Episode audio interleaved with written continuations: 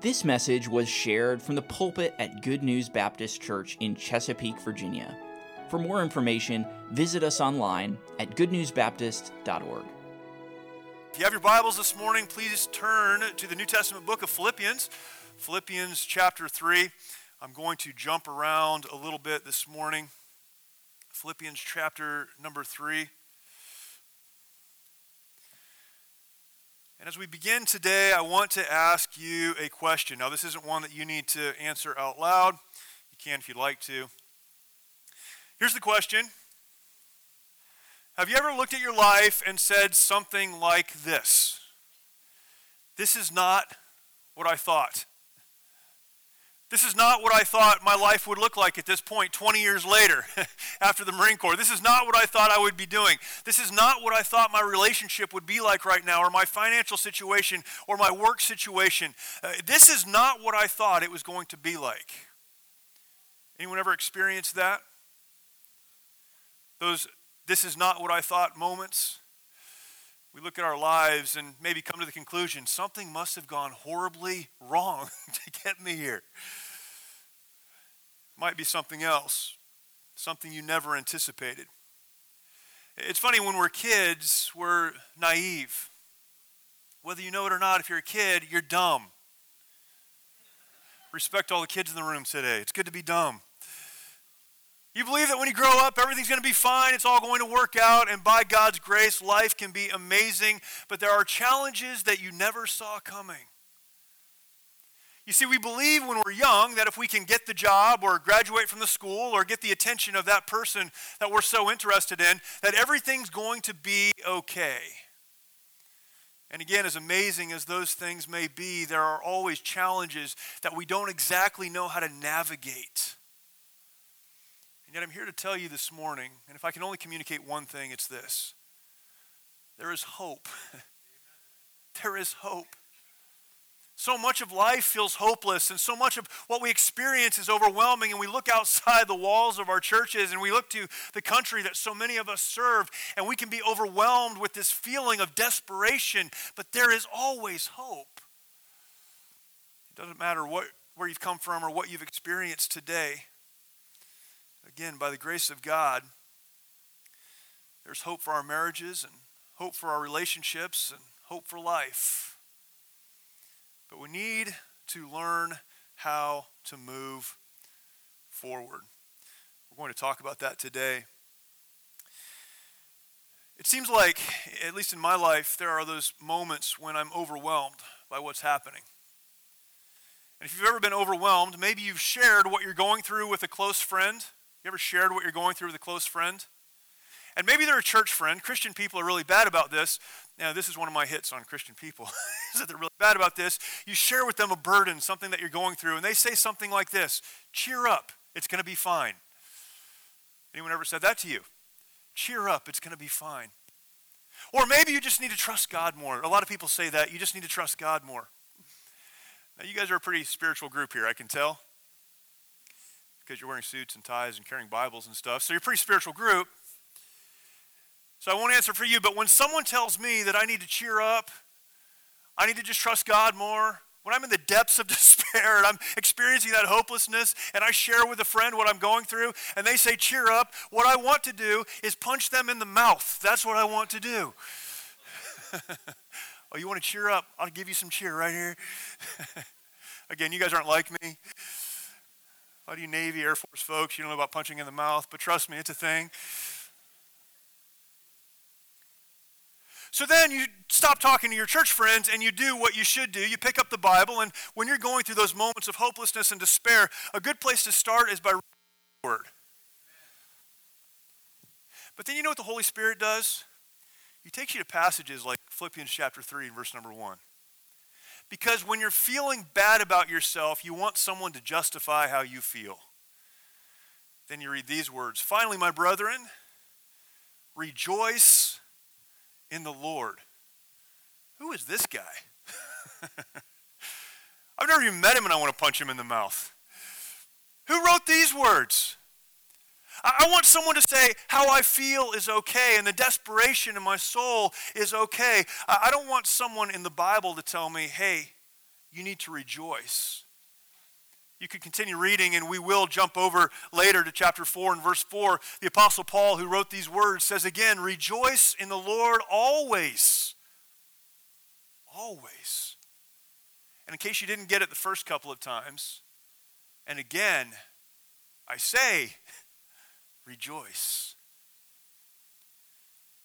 And I'm cynical, so I look at this and I think this guy, he, he must not have ever been through anything. This guy, Paul, he must not have really experienced anything in his life.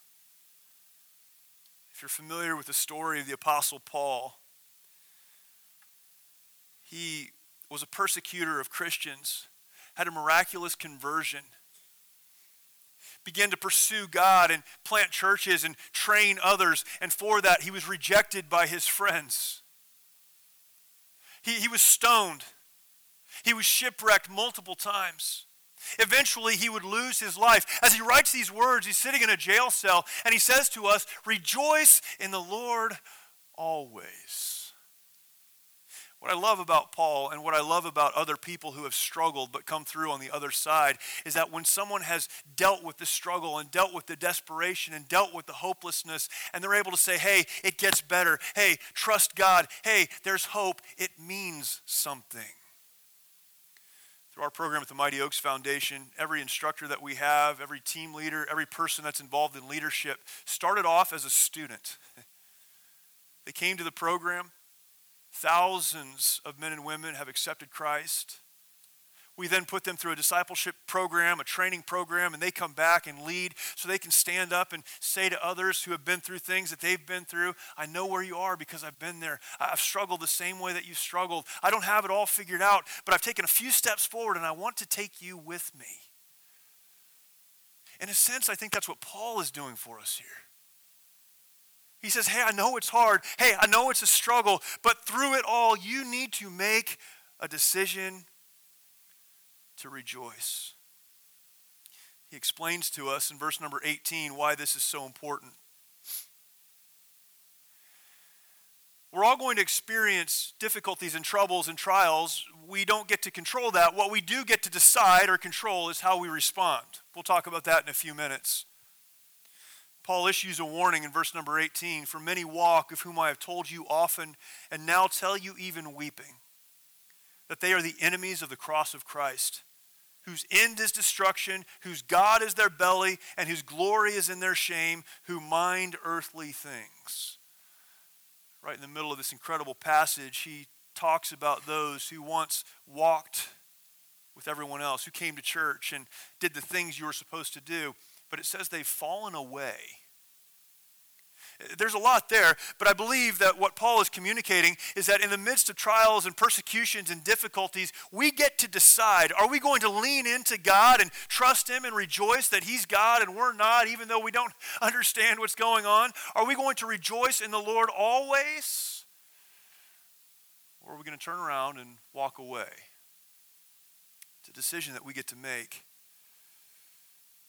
But I think the decision to move forward one step at a time for the glory of God is a decision we will never regret.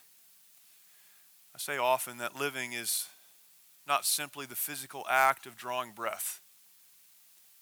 So many people are drawing breath they're going to work. They're participating, at least peripherally, in their relationships. They're drawing breath. They're alive in a physical sense. But living is not simply the physical act of drawing breath. There are so many people who are physically alive, and yet spiritually and emotionally and relationally, they're dead, and they know it.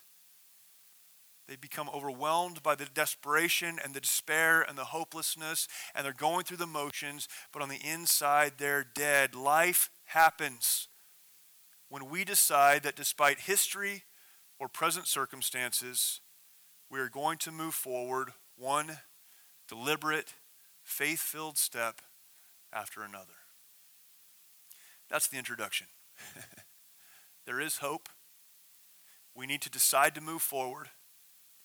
The question before us, though, is how? I want to give you a few thoughts today, and I'm going to do that by telling you a story I'll tell the story and then I'll be done. It's a really long story, so don't get too excited. I'll tell you a story from when I served in Iraq. Now, we all have our battles and we all have the things that we've been through. This is unique to me. But for me, this illustrates so well what we're talking about the principles for moving forward in spite of difficulty and challenge and trial. As David said, I was deployed with 1st Battalion, 5th Marines to uh, Kuwait in early 2003. And then eventually, when the order was given to breach the berm and move into the southern part of Iraq, we followed orders. And uh, we did that, uh, I believe it was March 19th of 2003. Um, crazy, crazy experience, something that I had spent my life preparing for, and uh, was so thankful really to be a part of such a historic and important, what I believe was important moment. We breached the berm and went into Iraq and secured the southern objective and started to make our way toward Baghdad. And on the morning of April 10th, 2003, we were given a warning order. That was an order, a be prepared to. This is going to happen. General Mattis, who was the division commander, handed this down to 1st Battalion, 5th Marines. Our battalion commander called us to his vehicle and said, Hey, here's what's going to happen. This was about 06. The sun was just coming up. He said, in a couple of hours, we're going to move to a very small bridge over a very small canal. It's called the Saddam Canal because it was 2003 and everything was a Saddam something. So we're going to move to the Saddam Canal. Now, this is a daytime movement. We didn't move during the day. Uh, the only time we moved during the day was that day. But we're going to move during the day because division intelligence officers have told us there are no enemy soldiers on this objective.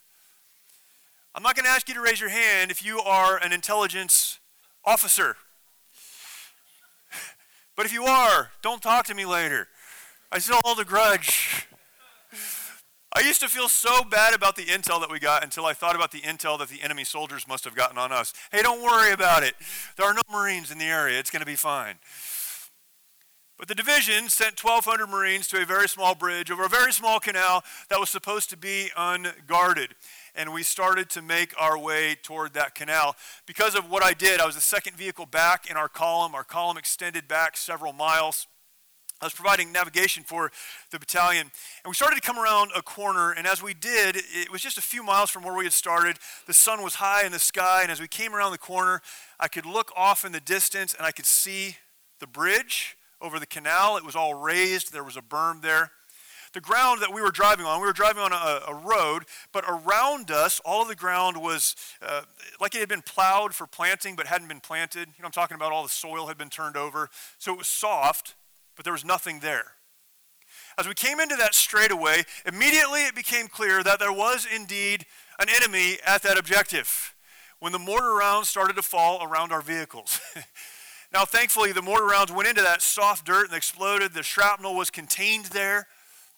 But the smoke and the percussion, the smell, all of it, something you'll never forget. And the first thought I had, because you have dumb thoughts when people are trying to kill you, those guys back there said it wasn't going to be like this. that was the thought I had. This is a kind of a side lesson, but you have to learn in life that you make decisions with the best information that you have in the moment. How many people regret so much of their life even though they made the best decisions they could in the moment with the information that they had. We found ourselves in this spot. We moved with the best information that we had, and here we were in a fight we did not expect. Listen to me, if you're going to move forward in your life, you need to understand, first of all, that the biggest fights come when we least expect them. The biggest fights come when we least expect them. Rarely do we make decisions that we know will hurt us. In our lives, we make uh, the decisions that we need to make at the moment with the information that we have, and yet often these fights come to us. The most difficult fights in our lives are the ones that we didn't even think were a possibility. Have you ever had one of those?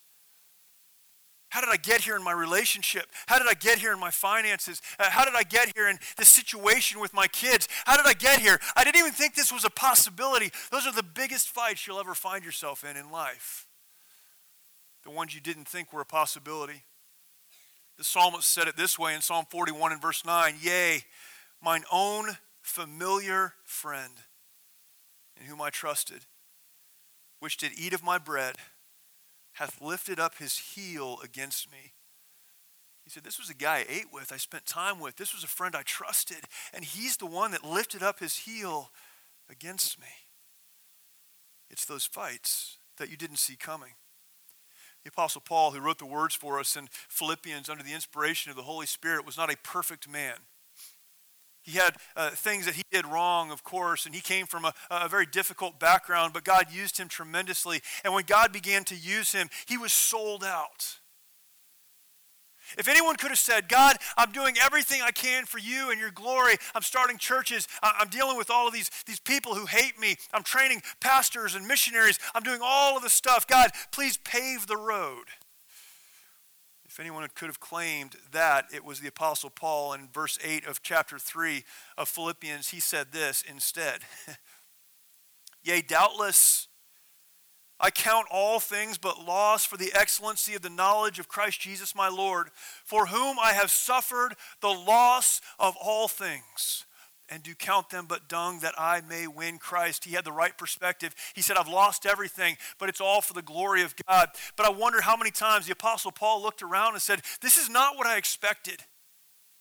When I began pursuing Jesus Christ, when He came to me on the road and, and I surrendered my life to Him and began doing what He wanted me to do, this is not what I thought it would look like. And yet, in the midst of that, He said, I may have lost everything, but I've lost it for the excellency of the knowledge of Jesus Christ. It's not about me. When you find yourself in a fight you did not expect, you need to understand it's not about you. And yet, some people are so overwhelmed by the unexpected that instead of living, instead of continuing to move forward, they become the lifelong victims of a one time event. Please listen to me. There are so many people in life that hit that I didn't expect this moment and they're not able to understand that God has a plan in all of it. And in the midst of it, they become so overwhelmed by that one time event that that defines the rest of their lives. If we're going to move forward, we need to know that the biggest fights in our lives come when we least expect them, but we need to also understand that even though we may not pick the fight, we get to decide how we will fight. This is so important. Even though we may not pick the fight, we didn't expect to be there that day in a fight. And as we got closer to that berm, we realized that the mortars weren't the only problem. There was a machine gun position in that hill, that berm, facing back at us. Uh, we were in a bad situation that we didn't expect. We get, didn't get to decide to put ourselves there. We didn't get to make the decision whether or not we would fight that day. There we were. What we got to decide was how we would fight. Understand that no one can take away from you the decision to do the right thing, to fight with integrity, to stand up and push back. No one can take that away from you we become victims when we look at our circumstance and say, well, this is here uh, where I am. There's nothing I can do about it. You may not have put yourself there, but you get to decide how you will fight. The psalmist said in Psalm 90 and verse 12, so teach us to number our days. Why? That we may apply our hearts unto wisdom. God, help us to see things how they are. Help us to understand things so we can move forward with wisdom. You need to settle what you are going to do before the enemy presents himself. That day when we hit that enemy position, that was not the day we decided that we were going to fight. I had the privilege of being with that platoon for two years. That's a long time. And in those two years, we trained all over the place. and again and again and again and again, we decided what we would do if we ever found ourselves in a situation similar to the one we just so happened to find ourselves in. The time to decide is before you find the fight or before the fight finds you. The time to decide how you're going to fight is before it comes, but no one can take that decision away from you. What did Paul say in verse number 10 of chapter 3? He said, That I may know him and the power of his resurrection and the fellowship of his sufferings, being made conformable unto his death. Look, look at that. Paul had already decided I know why I'm here. I want to know God. I want to experience the power of his resurrection. Enter into the fellowship of his sufferings being made conformable unto his death. Verse number 12 of chapter 4, he said this I know both how to be abased and I know how to abound everywhere and in all things. I'm instructed both to be full and to be hungry, both to abound and to suffer need. I can do all things through Christ, which strengtheneth me. Paul was committed to trusting God. The fights come when you least expect them. You may not get to decide what the fight is but you always get to decide how you will fight. And listen to me the time to decide is now. We hit that berm, we dealt with that machine gun position. Thankfully, the Marines did what Marines do um, executed what we had trained so many times. But the mortar rounds kept falling, and this was a bad situation for us. I couldn't get to them. They were on the other side uh, of the bridge, the other side of the berm, and so we had to adjust. Now, here's the second lesson you need to get a hold of if you're going to move forward, if you're going to find hope in hopelessness. Understand this. Number two, change is inevitable. Don't be surprised when it happens. Now, never change who you are. Don't change your character. Don't change your system of beliefs. But sometimes we get wrapped up in these situations of life and we dig our heels in and we say, This is where I am. Things can change around me. I'm not adjusting. My family situation has adjusted. I'm not adjusting with that family situation. My work situation has adjusted. I'm upset about it. I'm not changing. This thing has changed and that thing has changed and my world is changing, but I'm not willing to adjust. I wonder if maybe God wants us to adjust. If God's opening a door that He wants us to walk through, something He wants us to accomplish in our lives, but we get so uh, hung up and so focused on where we are, we are unwilling to change. Change is inevitable. Don't be surprised when it happens.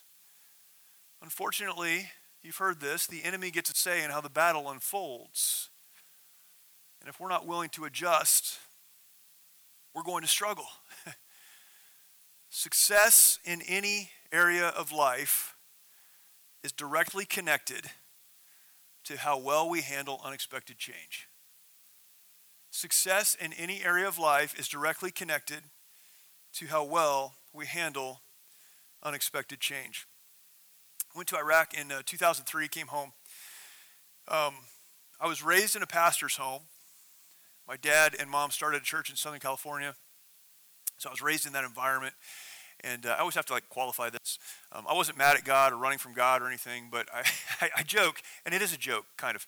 But I joke that the one thing you learn growing up in a pastor's home is that you don't want to be a pastor. That's the one thing you learn growing up a pastor sometimes.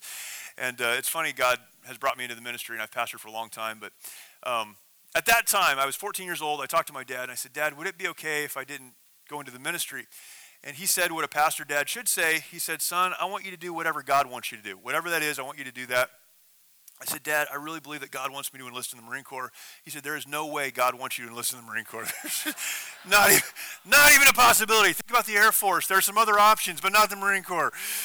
And so he said, All right, if you really believe that's what God wants you to do, um, there are some things I want you to do, and we're going to get there and get through that. We'll help you. And uh, that, that was a big part of the journey for me but from 14 years old, I had pointed my life toward service in the military and the Marine Corps, went to college, and all of that was about getting commissions so that I could serve in the Marine Corps and serve Marines. Uh, went to Iraq. For those that haven't served in a combat environment, it, this doesn't make a whole lot of sense, but for me, at least as an infantry Marine, that was kind of like the fulfillment of everything I'd pointed my life toward. And leading Marines in combat, that was the pinnacle for me. Then I came home, and really, God got a hold of my heart, my wife's heart. Um, I was probably what I would consider a nominal Christian during a lot of that time in the Marine Corps. And God got a hold of my heart through an incredible local church. That's why it's so important to be in a good local church. Um, I knew it was important for my wife and, and uh, newborn, but God got a hold of my heart there. And uh, man, called the ministry.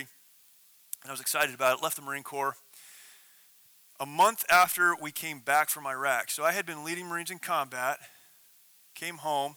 A month later, I was out of the Marine Corps working on a church staff. And you think that'd be a really soft place to land?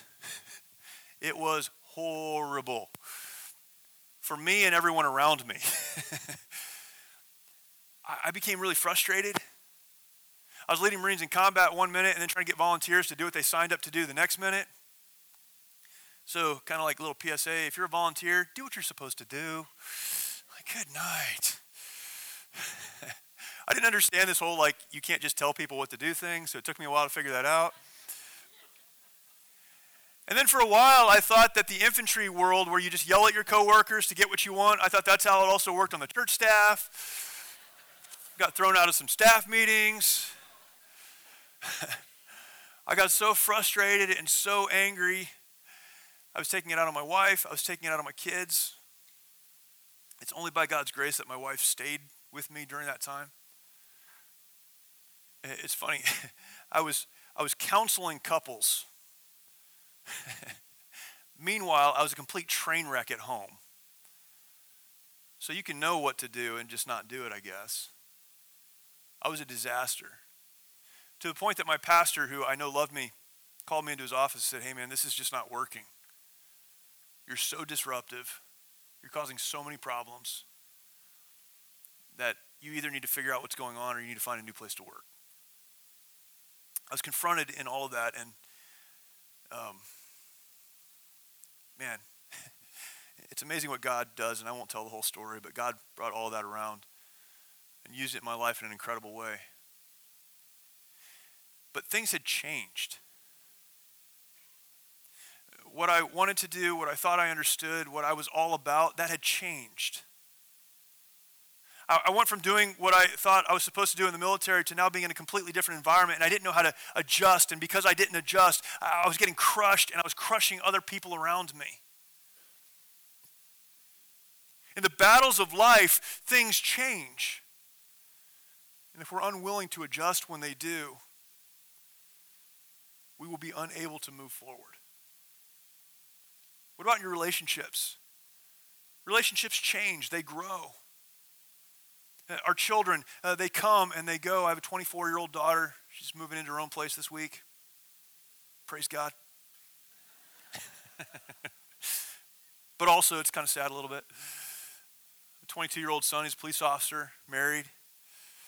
I mean, things are changing all the time. How do you adjust to those changes? The psalmist said in Psalm 27, verse 11, Teach me thy way, O Lord and lead me in a plain path. Why? Because of mine enemies. There's some people that want to pick you off, but we need to pray the prayer, O Lord, teach me your way and lead me in a plain path. Before the battle, we make decisions based on the best information that we have. And in the battle, we adjust to what is happening around us, always moving forward, never going back. The third lesson is this one. Number three. When you are stuck, you only have two options. When you're stuck, you only have two options. We adjusted because we needed to. Those mortar rounds kept falling. Our job was to stay on kind of the near side of the berm, not to go up on top of the bridge. We were supposed to get close, set up security, other units would pass through, but those mortar rounds kept falling, and, and that was just not going to work. so I made the decision to put eight machine gun vehicles on top of the bridge. We needed to adjust. That was the wrong place to adjust to. The road was a pre planned target. Those mortar rounds were falling, but when we got on top of that bridge, it got really, really bad. We got on top of the bridge and had the vehicles set up. I was standing on the outside of the vehicle at one point, screaming into my handset to get some help from the back of our column, but everyone was spread out, super chaotic environment, as you can imagine. And those mortar rounds just kept falling. Again, into that soft dirt, which was helpful, uh, but I remember them falling around my feet and the percussion from the bottom of my feet through the top of my head, something you will never forget. And if you've experienced that, you know what I'm talking about. Shakes you from the inside out. Uh, I, I can even as I'm talking, I can think about the taste of that and the smell of that. Uh, it's, it's, again, only by God's grace. It is miraculous that I didn't lose my entire uh, platoon there. We should have. The mortar rounds were falling. I'm trying to get help. We're bunched up on top of this bridge. And on the other side of the bridge, there is a ZSU 23 4. That's a four barreled anti aircraft gun, old Soviet era. And there were two guys there doing the hand cranks. They were elevated to keep helicopters from coming over the bridge, but when we got on top of the bridge, we became the threat. So not only were the mortar rounds falling, but that anti-aircraft gun was spinning our direction. Things went from bad to really bad. Now I want you to think in your mind, have you ever had a moment like that in your life? Maybe you're living that moment right now. Maybe you can think back to one. Maybe you see one on the horizon. But as you stand and do the things that you do, you feel like those bombs are exploding around you. That's going to get worse when the machine gun comes your direction. And in those moments, you have to ask yourself, what am I going to do? What am I going to do? It's then that we go through the, the list of decisions that we can make, the list of things that are a possibility. We, we think we could do this or that or maybe this other thing. There may be some nuance, but understand that when the, the mortar rounds are falling around you, when your world is blowing up, when that machine gun is coming your direction, when things have gone from bad to worse, there really only are two choices that you can make. you can decide to stay where you are and die. And again, that's a decision that we make. We can stay where we are and die. So many make that decision. In our community, in the veteran community, we're told that uh, upwards of 22 veterans every single day decide to take their lives. I mean, that number is overwhelming. There's a lot of research, a recent study even, that would put that number much higher. We don't know what the number is, but it's way too high. Four plus active duty service members every day taking their lives. I mean, that's a real decision in the midst of a fight to, to stay where you are and die, but there are so many other people who would never end their physical life, but they've just decided they're going to give up. I am where I am. It doesn't get better than this. I, I can never move forward. I'm so overwhelmed by the ba- ba- battle. This is where I am. You can make the decision to stay where you are and die if you want to, but you don't have to. There's a better decision. When I checked in as a second lieutenant to 1st Battalion, 5th Marines, I was in Charlie Company, had a, a rifle platoon. It was awesome. Uh, every unit in the Marine Corps has a motto every single one, doesn't matter what you do in the Marine Corps, there's a motto, right? And there's a t-shirt and there's probably a skull involved. That's like, that's the Marine Corps. the motto of Charlie Company, uh, 1-5, real simple, real like kind of, kind of Marine proof, march or die. March or die. That's where that podcast title comes from. March or die. I mean, it doesn't get more Marine proof than that, right? In the middle of that fight, when the mortar rounds were falling around us, I only had to make one of two decisions. We could have stayed there and died, or we could make the better decision and put one foot in front of the other and march. The Apostle Paul said in 1 Corinthians chapter 9 and verse 24, Know ye not that they which run in a race run all, but one receiveth the prize? Here's how he ended this. So run that you may obtain. Run that you may obtain. Philippians chapter 3 and verse 13. You know these verses. I come back to these again and again and again. Paul said, Brethren, I count not myself to have apprehended. I haven't gotten there yet. I haven't gotten a hold of it yet. But this one thing I do. This preacher said, There's one thing I do. Then he gives us like four things. That's how you know he's a preacher. This one thing I do, forgetting those things which are behind and reaching forth unto those things which are before, I press toward the mark for the prize of the high calling of God in Christ Jesus. He said, Hey, there's one thing I do. I'm going to forget what's behind. How many of you are so tied to what's behind that you can't move forward? How many of you are so chained by your past and, and you've come to look at that as your identity that God can't carry you forward because you won't let go of this thing back here? The Apostle Paul had a lot to regret. He murdered Christians, he persecuted those who were of the way, believers, followers of Jesus. He did a lot of crazy, crazy stuff. And then I'm sure when he came into his ministry life, he had some regrets. And yet he said, I'm going to forget those things which are behind. I'm going to reach forward for the glory of God. wherever you are in your life, you have to make a decision. Are you going to stay where you are and die? Or will you march? Apostle Paul understood in all of this that he was not alone. See, this isn't really about you. We like to make the Word of God and Christianity about us. We say, well, I need to do this for me, or I need to do this in obedience to God, and that's right. Verse 17 of chapter 3, the Apostle Paul said, Brethren, be followers together of me, and mark them which walk so as ye have us for an example. Chapter 4 and verse 9, he said, Those things which ye have both learned and received and heard and seen in me, do. And the God of peace shall be with you.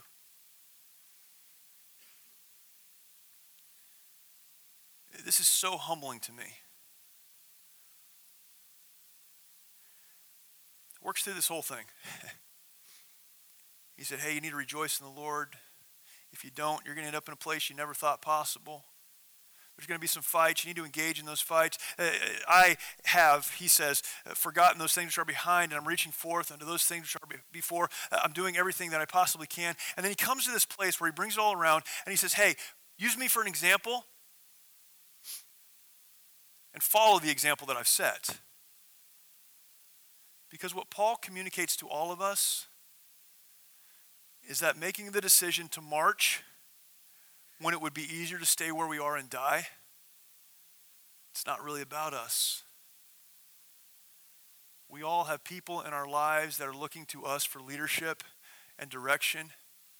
You have people in your lives that you don't even know about who are struggling who are in that should I march or should I die point of life, and they're looking to you for an example, and they're going to take their cue off of you. And that's a heavy burden to bear. But praise God, He gives us His word, and He gives us the direction from His word, and He allows us to have a church like this where we can come into community and hear the word of God preached and be encouraged and instructed. We have the tools that we need, but we have to make that decision to continue forward. Because when we make the decision to march, there are others who will be emboldened to make the same decision. Paul said, Be followers together of me. Victory comes to the persistent, not to the perfect. It's the one who says, Every day, I'm going to get up and I'm going to put one foot in front of the other and I'm going to keep moving forward. Um, Tavis mentioned I, I, did this 22 marathon challenge, and uh, I, have been asked a lot over the last couple weeks. How do you how do you do that? And I'm not a smart guy. There's only one way I know how to do it. It's like you get up every morning and you just do the next one. And, and it's longer and it's harder than that, and you have a lot of doubts, but that's life. Life is saying, God's called me to this. He's God and I'm not. I'm going to trust Him. I'm not going to rely on my circumstance to dictate my outcomes. I'm going to put one foot in front of the other and keep moving forward. We've all been through things, we've all experienced things. We're all struggling right now to some extent, I would imagine. But by God's grace, one step after another, we can continue moving forward. That fight ended. Um, I've told that story before and haven't concluded it. I had this lady come up to me after a service one time, and she was kind of upset I didn't finish the story. She's like, Well, how did it end? I just preached, so we won. I mean, I don't know what you want to tell you, but I don't carry pictures or anything, but we won. And we got off the X and we moved uh, out of there, made the decision to march. That whole thing ended. Um, I, I, think about that probably every day. The, the first time I was ever confronted with the sovereignty of God was that day, April 1st, 2003, on top of that bridge after a crazy firefight. I was overwhelmed with the reality that God is God and I'm not God.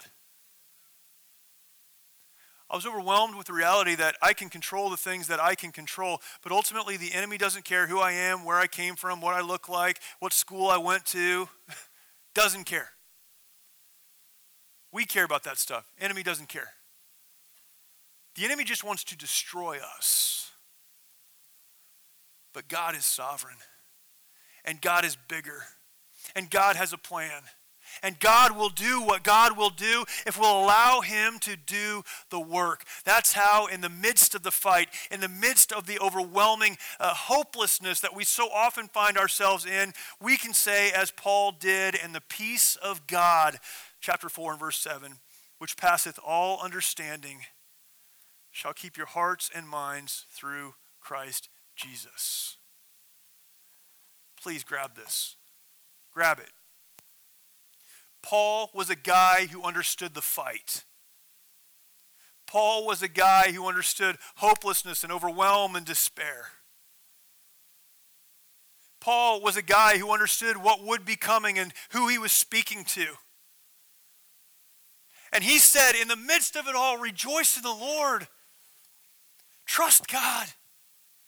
And let his peace reign in your hearts. We have got to get out of this mindset that says my circumstance dictates how I feel and whether or not I experience peace. I think so often God brings us through the fight and says, Hey, I'm God. You're not. Trust me, and you can indeed experience that peace that passes all understanding. That moment was so important to me. And again, it's a moment I go back to again and again. I forget it sometimes, but I have to come back to who God is and who I'm not. I placed my faith in Christ when I was a, a child. My dad was a pastor. I remember sitting in a, a Sunday school class. I, I was very young, I, I, four or five years old, sitting in a Sunday school class. I remember a Sunday school teacher saying, uh, Raise your hand if you don't know that you're going to heaven. I'm like, I've always been very honest. So, and I don't know that Sunday school teacher was very well trained to help kids because she said, okay, well, when you get home, talk to your dad about that. So, so I did. And my dad helped me understand how, how to have a relationship with God. And see, when we talk about all of this, we know we're going to experience the battles. We know we're going to have those moments of hopelessness and despair, uh, the, the traumas of life. We're all going to encounter that. You can't get away from that. That's life. But if we want to say, as Paul did, I can rejoice in the Lord, I can forget those things which are behind, I can pursue those things which are before, I find meaning and hope, whether I have a lot or a little, it doesn't matter. I have that peace that passes understanding. The only way to get there is by knowing that you have that relationship with an almighty God who's bigger than it all and loved you so much that he sent his son, Jesus Christ, from heaven to earth to live a perfect, sinless life, to give us an example of how we should live, to die in our place on the cross, to pay the price for our sin, to give us that eternal hope. I'd settled that, but I didn't understand how it all worked. And when I stood there that day on the bridge, I had peace because I knew that my hope and my future was in God. Listen, if you're here today, maybe you're a guest, maybe you're here every week. I know that you've been through some things. I know that you've struggled. I know that you've experienced trials and traumas and difficulties. I mean, the, the very fact of being born is traumatic, right? I mean, this, that's life. You don't get away from that. But if you want to have hope and purpose and direction, you don't want to be defined by your circumstance, the starting point is establishing that relationship with God through Christ. Check this out. This is crazy. There's nothing you can do to earn that. You can't deserve it. You can't work hard enough to get there. God created us perfect and sinless. We rebelled against Him. The sin of our common father Adam was passed on all the way to you and to me. You don't believe me? Look at the smallest kid in the nursery. Sinner. they just stole something from somebody. That's who we are, it's our nature. But God so loved the world that he gave his only begotten Son. What a truth. You don't have to walk this thing alone. You don't have to struggle through this thing every day. You don't have to deal with this and say there's no hope for me, that's not true, or whatever it is you're hung up on. God loved you so much, He did what only He could do. He provided a Savior. You say, well, my thing's too big, uh, my sin's too deep. If I can say this kindly, get over yourself. You're not as unique as you think you are. You're sinful and broken just like the rest of us. And God didn't ask your permission to love you, He chose to. You say, How do you know that? Well, I'm told that God commendeth, He demonstrated His love toward us, and that while we were still sinners, Christ died for us. What a truth. If you're here today and you've never accepted the gift of salvation, the forgiveness of sins that comes from a relationship through Jesus Christ, I would invite you, make today that day. I love our country. I love those who have served. I'm thankful to be counted among them. But the most important thing that will happen today, if you've not put your faith in Jesus Christ, is coming to the place where you realize you're a sinner, you acknowledge who you are before God, and understand that He loved you enough to make that forgiveness of sin possible, and you accept that gift of salvation. That's more important than anything else. What about you today? Jeremy, the life's coming at me so fast. I feel like it's all blowing up around me. There's mortar rounds are falling, machine guns spin in my direction. Things are out of control you have to make a decision. You're going to kick it into neutral, wave the white flag, give up, choose to die? Or are you going to march? The decision, my friend, is entirely yours. Lord, we thank you for this day. We thank you for this time, for the opportunity to be in this place. Thank you for all that's happened this morning. Father, we do thank you for our country. I, I thank you for all of those who have served and continue to serve. It's a very difficult time to serve our nation. Yet I thank you for men and women who love you and are willing to stand in the gap for us. God, I pray above all that you would, God, help us to understand that we don't move forward by our own might, by our own strength, but in your power. That our circumstance should not dictate our identity, who we are, or our future, that we can experience peace that passes, passes all understanding. Because you are God. For the person who is here this morning that's never accepted you as their Savior, God, I pray that today would be the day. Speak to hearts. Holy Spirit of God, convict us today. Encourage those that need to be encouraged. Thank you for who you are in Jesus' name. Amen. Thank you for listening. If you have questions about your relationship with God, or you would like to know more about the ministry of Good News Baptist Church, you can visit us online at goodnewsbaptist.org or call us at 757 488 3241. We trust your heart was challenged as you listened, and we want to encourage you to share this message with others. May the truth of God's Word be your guide as you strive to follow Christ and make Him known to others.